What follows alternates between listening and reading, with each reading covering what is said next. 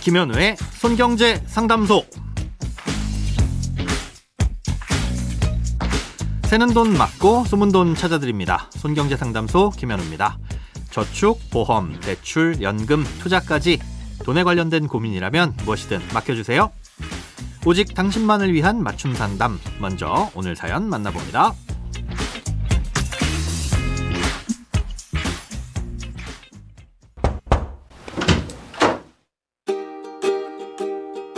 얼마 전 어떤 기사를 보니 퇴직금을 IRP에 넣어놓고 나중에 연금을 받을 때 원금과 운용 수익에 대해서 각각 세금이 부과된다고 하더라고요. 퇴직금 원금을 연금으로 받는 건 문제가 없는데 운용 수익을 연금으로 받을 때는 1,200만 원을 넘게 되면 세금 폭탄을 맞을 수 있으니 원금이 얼마고 운용 수익이 얼마인지 잘 기억해 둘 필요가 있다는 내용이었습니다. IRP에 들어있는 돈이 퇴직금인지 개인이 낸 돈인지 구분하는 건 이해가 됩니다. 하지만 연금으로 받는 돈이 원금인지 운용 수익인지까지 알아야 하는 이유는 뭔지 알고 싶습니다. 어, 기사 내용이 많이 복잡하지만 최대한 쉽게 알려드리도록 하겠습니다. 이 퇴직연금이 도입된 회사에서 퇴직금을 받을 때는 IRP라는 전용 계좌로만 받을 수 있습니다. 퇴직금에는 퇴직소득세라는 걸 떼게 돼 있는데요. 일단 IRP로 받을 때는 아무런 세금을 떼지 않고 받게 됩니다. 그리고 나서 IRP를 해약하면 그때 금융기관에서는 세금을 떼서 원천 징수하고 지급해주게 됩니다. 그런데 만약 이 퇴직금을 깨서 일시금으로 쓰지 않고 55세 이후에 10년 이상의 기간에 걸쳐 연금으로 받게 되면 이 냈어야 할 세금의 30%를 깎아줍니다. 예를 들어 40살에 퇴직금으로 1억을 받았는데 이때 냈어야 할 세금이 1천만 원이라고 가정하면요. 이걸 바로 깨면 1천만 원을 뗀 나머지 9천만 원을 받을 수 있지만 그냥 그대로 두었다가 55세 이후부터 연금으로 수령하게 되면 원래 냈어야 할 세금 1천만 원에서 30%를 깎아준 700만 원을 연금으로 줄 때 나눠서 떼고 준다는 겁니다.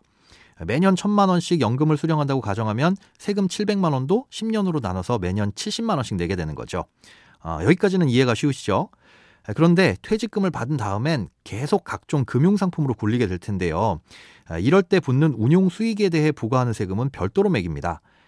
만약 깨서 굴렸다면 그 운용 수익에 대해 세금을 매겼을 텐데 깨지 않고 굴렸으니까 일단은 세금을 매기지 않다가 나중에 몰아서 계산하는 거죠.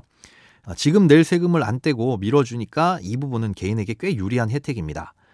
이 운용 수익은 마치 개인이 납입한 부분과 동일하게 연금으로 받으면 수령 나이에 따라 적게는 3.3%에서 최대 5.5%의 세금을 부과하고요. 만약 1,200만 원을 초과해서 받게 되면 기타 소득세로 16.5%를 내거나 어, 다른 소득과 합산해서 종합과세를 하는 것 중 낮은 세율을 선택해서 내게 됩니다. 예, 그런데 이 다음부터 좀 더 복잡해집니다. 어, 이렇게 쌓여 있는 돈은 원금과 운용 수익이 섞여 있을 텐데요. 연금으로 받을 땐 정해진 순서대로 지급이 됩니다. 예, 먼저 쌓인 돈 중 퇴직금 원금부터 지급되고요. 원금이 다 지급된 후에야 운용 수익이 지급됩니다. 예, 예를 들어 1억의 퇴직금을 받았는데 이 돈을 잘 굴려서 수익이 1억이 붙어서 총 2억이 됐다고 가정해 보겠습니다. 이 2억을 10년에 나눠 받을 생각으로 연 2천만 원씩 수령하게 되면 처음 5년 동안은 퇴직금 원금이 지급되면서 할인된 퇴직소득세가 부과됩니다. 여기까지는 문제가 없는데요. 원금이 다 인출되고 나서 남은 운용 수익 1억이 지급될 때 문제가 생깁니다. 운용 수익을 연간 2천만 원씩 받게 되면 1,200만 원을 초과했으니까 전액에 대해 16.5%나 종합소득세율이 적용돼서 세율이 확 올라가게 되는 거죠. 그래서 원금이 얼마인지 기억해뒀다가 원금이 다 인출되고 난 후 운용 수익에 대해선 연 1,200만 원이 넘지 않도록 수령해야 한다는 게 그 기사 내용입니다. 많이 복잡하시죠?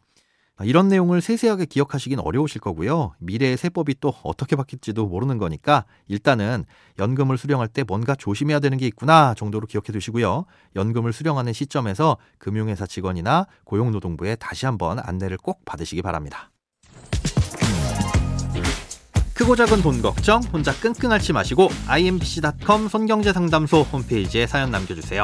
검색창에 손경제상담소를 검색하시면 쉽게 들어오실 수 있습니다. 여러분의 통장이 활짝 오는 그날까지 1대1 맞춤 상담은 계속됩니다. 돈 모으는 습관 손경제 상담소 내일도 새는 돈 맞고 숨은 돈 찾아드릴게요.